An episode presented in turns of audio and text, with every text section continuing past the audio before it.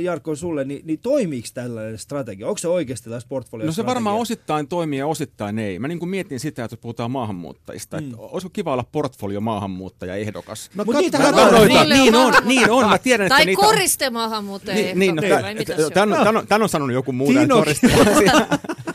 Eikö no sen sanoi halla halla okay. sanoi sen, kyllä, kyllä. Mutta tämä on mun mielestä ihan olennaista, että miten se puolue määrittelee sen ehdokkaan. Jos mietin niin kuin maahanmuuttaja, jos sä, että okei, no sä tuut sen takia tähän, koska sä oot maahanmuuttaja, niin mm. kyllä mun mielestä se on aika masentavaa. No, mutta katsokaa nyt, hei, kokoomuksella siellä on mitä, Hetemai, ja sitten vähän ruskettunut sinun ja Wallinheimo, joka menee melkein läpi maahanmuuttajana.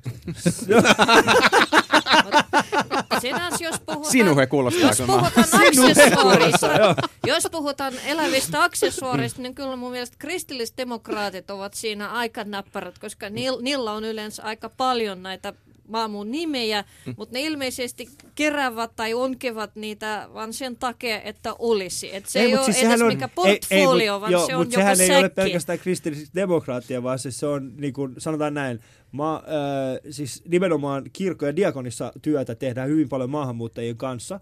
Ja, ja siis sehän on diakonista työtä, se, ja se tehdään hyvin vielä kaikille, siis mä en millään tavalla halua sitä. Mutta sehän on, he, he, ovat tottuneet siihen, että niinku, niitä maahanmuuttajia tuetaan kaikilla tavalla, ja niitä niinku mennään, haetaan. Eli holkotaan. Mukaan. Niin, tule tänne mukaan, meillä on, meillä on huomenna, huomenna sunnuntai, ja siellä on kahvia ja Rukoillaan, rukoillaan.